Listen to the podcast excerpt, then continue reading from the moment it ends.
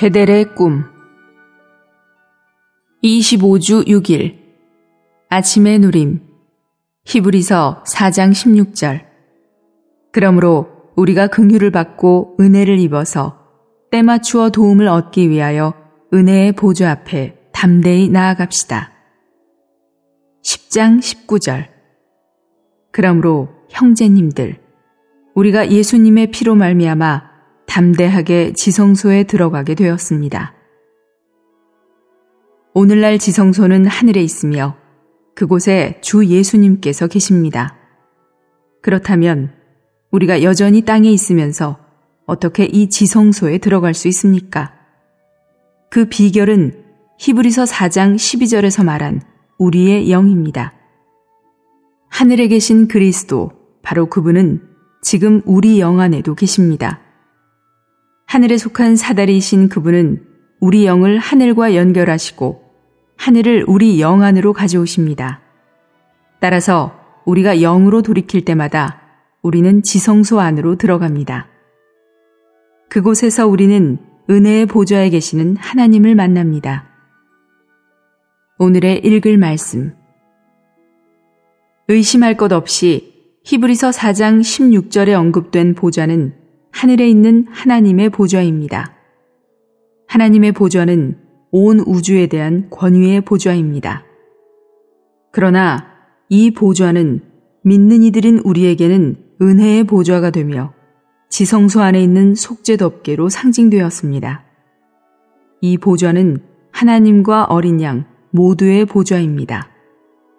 여전히 이 땅에서 살고 있는 우리가 어떻게 하늘에 있는 하나님과 어린 양이신 그리스도의 보좌로 갈 수 있습니까?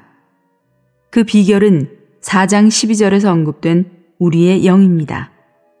하늘에 있는 보좌에 앉아 계시는 그리스도, 바로 그분은 또한 지금 우리 안에, 즉, 하나님의 처소가 있는 우리의 영 안에 계십니다.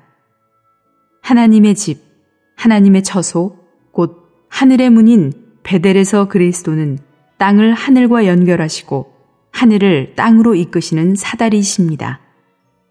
오늘 우리의 영은 하나님의 처소이기 때문에 이제 우리의 영이 하늘의 문입니다. 여기서 그리스도는 사다리로서 땅에 있는 사람들인 우리를 하늘로 연결하시고 하늘을 우리에게로 이끄십니다. 그러므로 우리가 우리 영으로 돌이킬 때마다 하늘에 속한 사다리신 그리스도로 말미암아 하늘의 문을 통해 들어가서 하늘에 있는 은혜의 보좌를 만집니다. 디모데전서 3장 15절은 교회를 살아계신 하나님의 집이라고 말합니다. 최종적으로 살아계신 하나님의 집은 영원 안에서 새 예루살렘이 될 것입니다.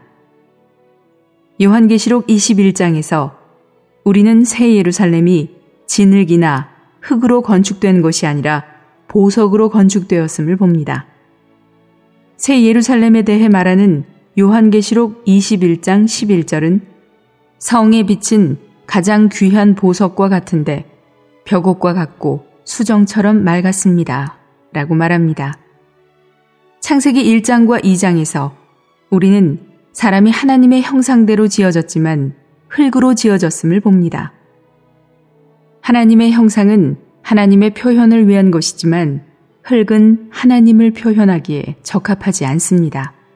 그러므로 변화가 필요합니다. 변화는 단순히 형태만 바뀌는 것이 아니라 본성이 바뀌는 것입니다. 변화라는 단어는 신진대사적인 바뀜을 언급합니다. 우리의 본성과 외형이 더 이상 흙에 속한 것이 되지 않도록 본성이 바뀌는 것이 필요합니다. 창세기 2장에서 사람은 흙입니다. 그러나 요한계시록 21장에서 사람은 보석입니다. 영원 안에서는 모든 흙이 보석으로 변화되어 있을 것입니다. 창세기 2장에서 우리는 진흙으로 된 사람을 보고 28장에서는 돌 위에서 안식하고 있는 진흙으로 된 사람을 봅니다. 창세기 28장 11절에서 우리는 야곱이 베개로 사용한 돌을 봅니다. 모든 사람이 알듯이 베개는 쉬기 위한 것입니다. 18절에서 이 돌베개는 기둥이 됩니다. 베개는 쉼을 위한 것이지만 기둥은 건축물을 지지하는 데 사용되는 것입니다. 솔로몬이 건축한 성전에는 중요한 두 기둥이 있었습니다. 갈라디아서 2장 9절에서는 야고보와 베드로와 요한을 교회의 기둥들이라고 말합니다. 더욱이 요한계시록 3장 12절은 이기는 이는 내가 하나님의 성전에 기둥이 되도록 하겠다 라고 말합니다. 창세기 28장에서 우리는 돌과 베개와 기둥을 봅니다. 그러나 이것이 전부는 아닙니다. 결국 이 기둥은 하나님의 집인 베델이 됩니다. 더 나아가서 이 짧은 부분의 말씀에서 우리는 이 땅 위에 세워지고 그 끝이 하늘에 닿은 사다리를 봅니다.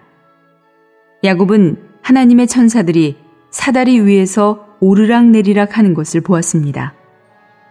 야곱은 잠에서 깬 후에 이곳이 하나님의 집일 뿐 아니라 하늘의 문이라는 것을 깨달았습니다.